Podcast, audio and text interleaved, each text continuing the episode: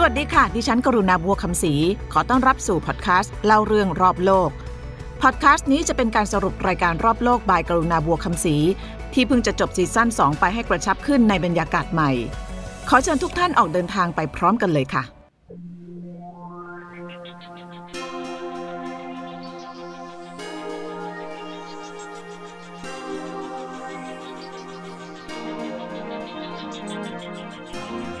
เมื่อขยะชิ้นหนึ่งถูกทิ้งลงถัง มันไปลงเอยที่ไหน มนุษย์เราสร้างขยะให้แก่โลกเป็นจำนวนมากถึง 2,120 ล้านตันในแต่ละปี มากบ้างน้อยบ้าง ลดหลั่นกันไปตามการบริโภคของประชากรในแต่ละประเทศ การจัดการปัญหาขยะคือหนึ่งในดัชนีชี้วัดด้านสิ่งแวดล้อมของประเทศนั้นๆ ไม่ว่าจะด้วยวิธีรีไซเคิลเผาหรือฝังกลบ แต่สำหรับบางประเทศ พวกเขาขนขยะข้ามน้ำข้ามทะเลไปทิ้งในดินแดนอื่น โดยเฉพาะในประเทศยากจน หรือประเทศกำลังพัฒนา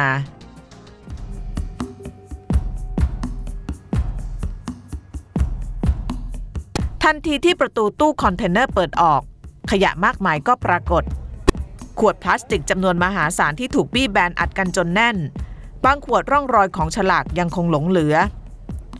และข้อความบนฉลากบ่งชี้ว่า ขยะเหล่านี้มาจากสถานที่ห่างออกไปไกลคนละซีกโลก จากญี่ปุ่น ออสเตรเลีย หรือไกลกว่านั้น เช่น แคนาดา สหรัฐอเมริกา ทั้งหมดมาลงเอยที่ท่าเรือของเมืองพอร์ตกลัง รัฐสลังงอร์ในประเทศมาเลเซีย เจ้าหน้าที่ทยอยเปิดตู้คอนเทนเนอร์ที่เหลือ ไม่เพียงแค่ขยะพลาสติกเท่านั้นที่ถูกทิ้งข้ามน้ำข้ามทะเล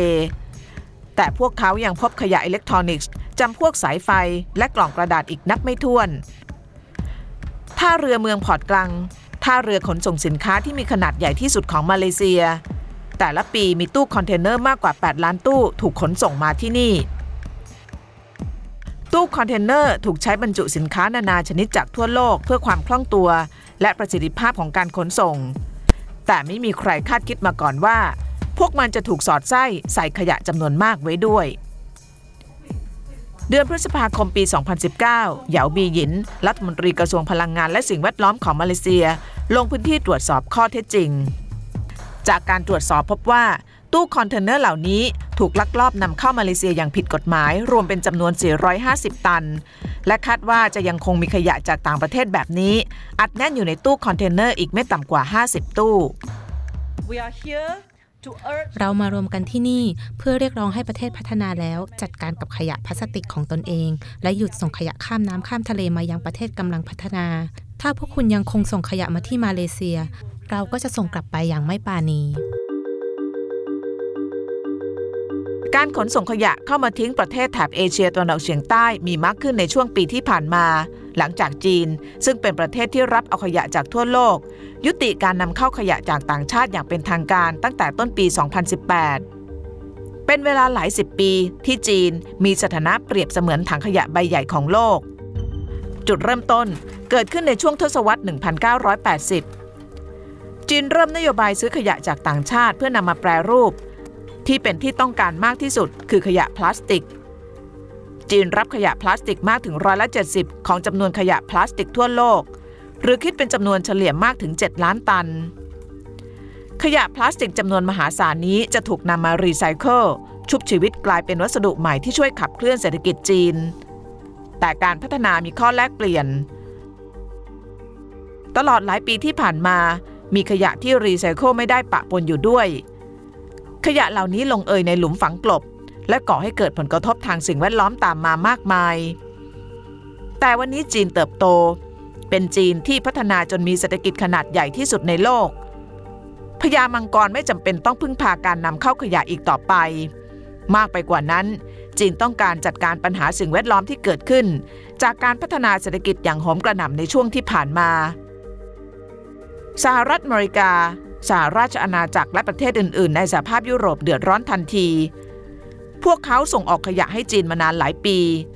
นั่นทำให้ประเทศพัฒนาเหล่านี้ต้องมองหาสถานที่ใหม่ ไม่เพียงแค่มาเลเซียเท่านั้นที่กำลังรองรับขยะจากต่างชาติ ประเทศอื่น ๆ ในอาเซียนก็เช่นเดียวกัน ขยะเหล่านี้คือส่วนหนึ่งจากขยะจำนวนมโหฬารในตู้คอนเทนเนอร์ 49 ตู้ ที่ทางการอินโดนีเซียจะส่งคืนฝรั่งเศสและฮ่องกง เช่นเดียวกันกับฟิลิปปินส์ที่เพิ่งส่งคืนขยะจำนวน 69 ตู้คอนเทนเนอร์ให้กับแคนาดาไป หลังจีนยุติบทบาทนักรีไซเคิลของโลก มีรายงานพบการนำเข้าขยะผิดกฎหมายมากมายในหลายประเทศ โดยเฉพาะขยะพลาสติก การนำเข้าขยะทำเงินให้ใครบางคน แต่ในระยะยาวนี่คือระเบิดเวลาที่จะทำลายสิ่งแวดล้อมของประเทศนั้นๆ We also view the Malaysians สำหรับเราชาวมาเลเซียที่มีส่วนร่วมนำเข้าขยะเหล่านี้ พวกเขาคือกบฏต่อความมั่นคงยั่งยืนของประเทศ พวกเขาควรหยุดการกระทำนี้ และเข้ารับโทษตามกฎหมาย and therefore they should be stopped and brought to justice.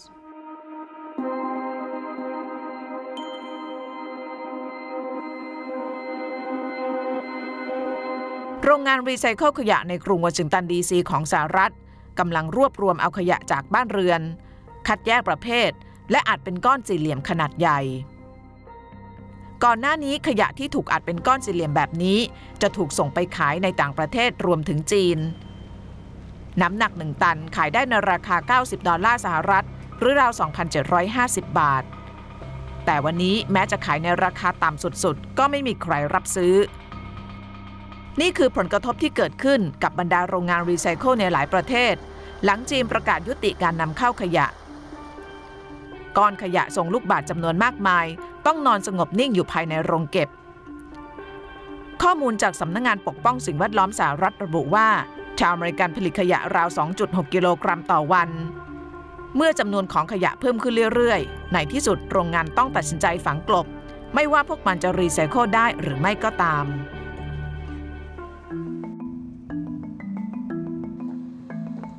ถ้าไม่ฝังกลบ โรงงานเหล่านี้ต้องหาผู้รับรายใหม่ หลังจีนยุติบทบาทถังขยะโลก บางประเทศ เช่น อินเดีย ใช้โอกาสนี้ก้าวขึ้นมาเป็นผู้นำด้านการรีไซเคิลขยะต่างชาติแทน แต่ด้วยศักยภาพแรงงานและเทคโนโลยีที่ด้อยกว่า ทุกวันนี้ยังไม่มีใครรับเอาขยะจำนวนครึ่งโลกมากองไว้ที่ตนเองได้เท่ากับที่จีนเคยทำนโยบายเพื่อสิ่งแวดล้อมของจีนในอนาคต นอกจากจะกระทบต่อธุรกิจรีไซเคิลขยะในหลายประเทศแล้ว ยังส่งผลต่อธุรกิจในจีนเองด้วย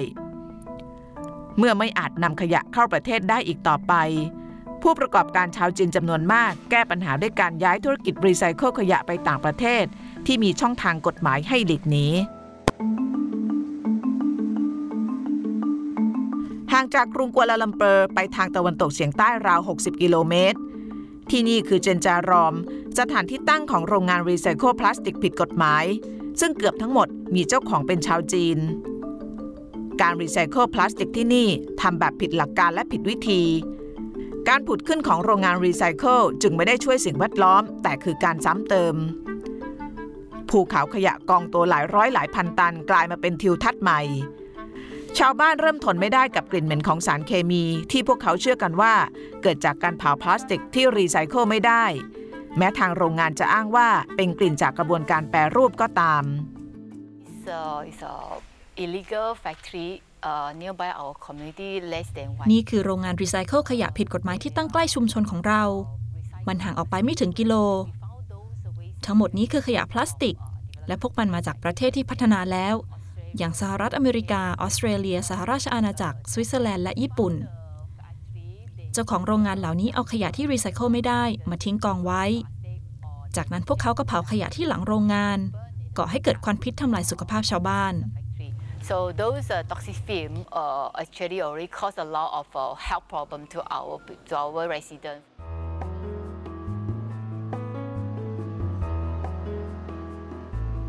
ทำไมการรีไซเคิลไม่ใช่วิธีแก้ปัญหาขยะพลาสติก ทุกวันนี้มีขยะพลาสติกเพียงร้อยละ9เท่านั้นที่สามารถนำไปรีไซเคิลได้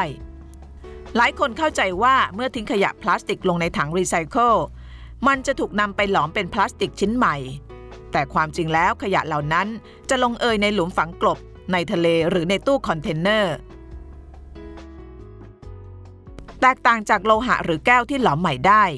มีพลาสติกเพียง 2 จากทั้งหมด 7 ประเภท ที่มีสัญลักษณ์รีไซเคิลเท่านั้น ที่สามารถหลอมเป็นเม็ดพลาสติก เพื่อขึ้นรูปวัสดุใหม่ได้ เมื่อขยะเดินทางไปถึงโรงงานรีไซเคิลมันจะถูกคัดแยกตามประเภทของวัสดุการผลิต เตรียมส่งต่อให้แก่ลูกค้าที่รับซื้อ แต่พลาสติกคือความซับซ้อน เพราะขยะพลาสติกบางชิ้นประกอบขึ้นจากโพลิเมอร์หลายประเภท นั่นทำให้ยากต่อกระบวนการคัดแยกไม่ว่าจะโดยคนหรือเครื่องจักร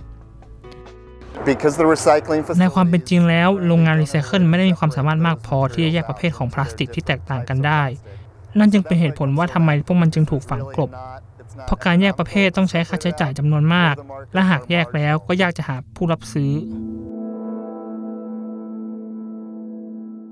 ขยะพลาสติกที่ไม่อาจระบุประเภทของโพลิเมอร์ได้ชัดเจน จะไม่ถูกนำไปรีไซเคิล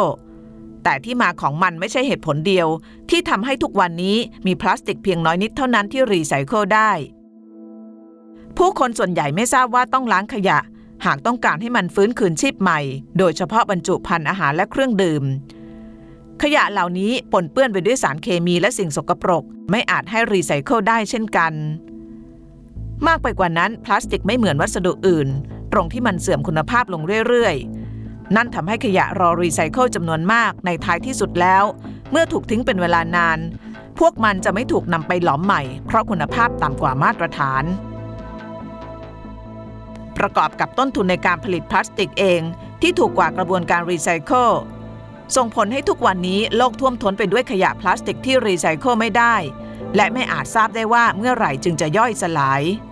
Plastic waste ขยะพลาสติกคือปัญหาของโลก และเรากำลังฆ่าตัวเองด้วยการใช้พลาสติกมากมาย เราขาดพลาสติกไม่ได้ ดังนั้นได้โปรดจัดการขยะของคุณเอง อย่าเอามาทิ้งที่ประเทศของเรา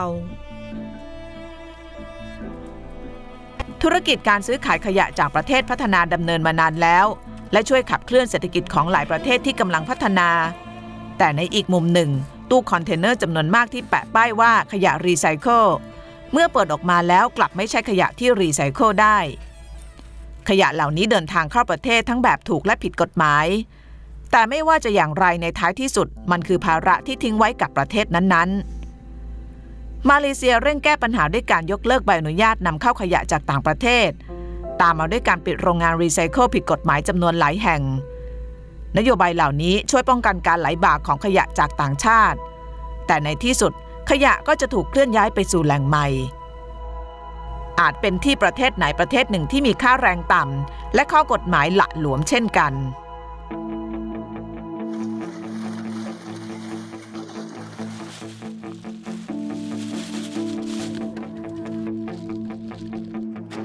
มนุษย์และขยะอยู่คู่กันมานานตั้งแต่ยุคก่อนประวัติศาสตร์ ขยะของบรรพบุรุษเรามีหน้าตาต่างจากขยะในปัจจุบัน และไม่ได้มีหลากหลายชนิดเท่าทุกวันนี้ ขยะจากโลกโบราณมีเพียงเศษเท่าฐานจากกองไฟ เศษไม้ เศษกระดูก และพืชผักทั้งหมดล้วนย่อยสลายได้ตามธรรมชาติ ข้ามเวลามาหลายร้อยหลายพันปี ข้าวของใหม่ ๆ ถูกประดิษฐ์ขึ้น โลกท่วมท้นไปด้วยขยะมากมายที่สร้างขึ้นจากกระดาษ ไม้ เหล็กและแก้ว แต่ไม่มีขยะไหนอีกแล้ว ที่จะคงทนถาวรได้เท่ากับพลาสติก ความคงทนและเบาบางของมันปฏิวัติวิถีชีวิตมนุษย์ให้เข้าสู่ยุคใหม่ ขวดน้ำพลาสติกช่วยให้ผู้คนในพื้นที่ห่างไกลเข้าถึงน้ำสะอาด หีบห่อพลาสติกช่วยรักษาความสดใหม่ของอาหาร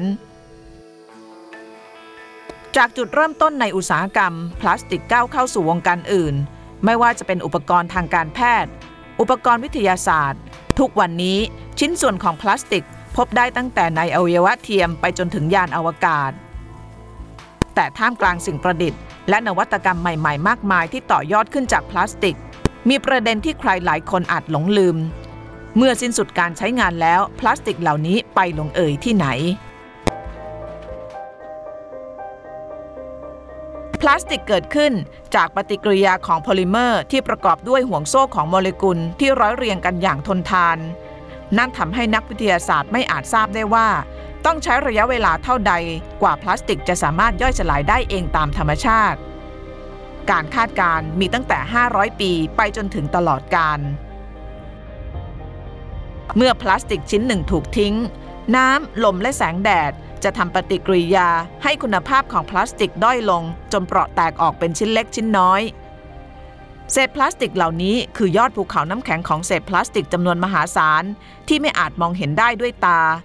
และขณะนี้กำลังกระจัดกระจายไปตามแม่น้ำและมหาสมุทรทั่วโลก The problem is, of course, these plastics are breaking ปัญหา down. ก็คือเมื่อพลาสติกแตกตัว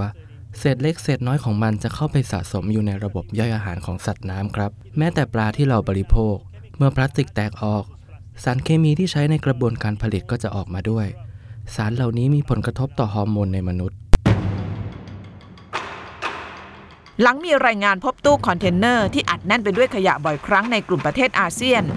ในที่สุดรัฐบาลกว่า 180 ประเทศทั่วโลก ตัดสินใจเพิ่มประเด็นขยะพลาสติก ลงในอนุสัญญาบาเซล อนุสัญญาที่ควบคุมการนำเข้าส่งออกขยะระหว่างประเทศ ปกติแล้วอนุสัญญาดังกล่าว ให้ความสำคัญเกี่ยวกับของเสียอันตราย และสารพิษจากขยะอิเล็กทรอนิกส์ แต่มาวันนี้หลายฝ่ายประจักษ์แล้วว่า ท่ามกลางโลกที่กำลังท่วมท้นไปด้วยขยะพลาสติก นี่คือวาระเร่งด่วนที่สุด The Basel Convention is right now uh, the only อนุสัญญาบาเซล เป็นเครื่องมือทางกฎหมายเพียงอย่างเดียว ที่จัดการกับการนำเข้า การขนส่งขยะระหว่างประเทศ ในอนุสัญญามีหลักการและบทลงโทษมากมาย ที่สามารถใช้กับประเด็นขยะพลาสติกได้ โดยเฉพาะการทิ้งขยะผิดกฎหมายทางทะเล หรือการนำเข้าขยะพลาสติก มากกว่านั้นคือการหาวิธีจัดการกับวิกฤตนี้อย่างยั่งยืนครับภายใต้ข้อกำหนดใหม่ ประเทศกำลังพัฒนาสามารถปฏิเสธการรับขยะได้ หากไม่มั่นใจว่า ขยะในตู้คอนเทนเนอร์ที่รับมานั้น มีคุณภาพพอที่จะรีไซเคิลหรือไม่ แต่หนทางดีที่สุดในการต่อสู้กับวิกฤตขยะพลาสติกที่กำลังเกิดขึ้นนี้ไม่ใช่แค่รีไซเคิลหากคือการลดปริมาณการใช้และก่อขยะให้น้อยที่สุด ถุงพลาสติก หลอดน้ำขวดน้ำำเหล่านี้คือความสะดวกสบายที่กลายมาเป็นนิสัย ท่ามกลางอัตราการรีไซเคิลที่ยังต่ำปัจจุบันนักวิทยาศาสตร์พยายามพัฒนาวัสดุใหม่ๆ ตลอดจนพลาสติกที่ย่อยสลายได้ตามธรรมชาติ ด้วยความหวังว่าจะทดแทนได้ แต่ทั้งหมดนี้เทียบไม่ได้กับพลังการเปลี่ยนแปลงของผู้คน หลังจีนยุติบทบาทถังขยะโลก นี่คือสัญญาณเตือนสติให้นานาชาติรับผิดชอบขยะของตนเอง แต่ภาพของกองขยะที่เดินทางข้ามซีกโลก สะท้อนความไม่รับผิดชอบของหลายประเทศที่เป็นผู้นำด้านสิ่งแวดล้อม เมื่อขยะชิ้นหนึ่งถูกทิ้งลงถัง นั่นไม่ใช่จุดจบ แท้จริงแล้วเส้นทางของมันเพิ่งจะเริ่มต้น จะด้วยวิธีการกำจัดแบบใด ขยะทุกชิ้นมีต้นทุนและราคาที่ต้องจ่าย มากหรือน้อย ขึ้นอยู่กับผลกระทบทางสิ่งแวดล้อมที่มันก่อ เป็นผลกระทบที่ไม่เลือกพรมแดน แต่เชื่อมโยงทั่วถึงทั้งโลก ขยะในมือจะทิ้งที่ไหน ล้วนคือมหาสมุทรผืนเดียวกัน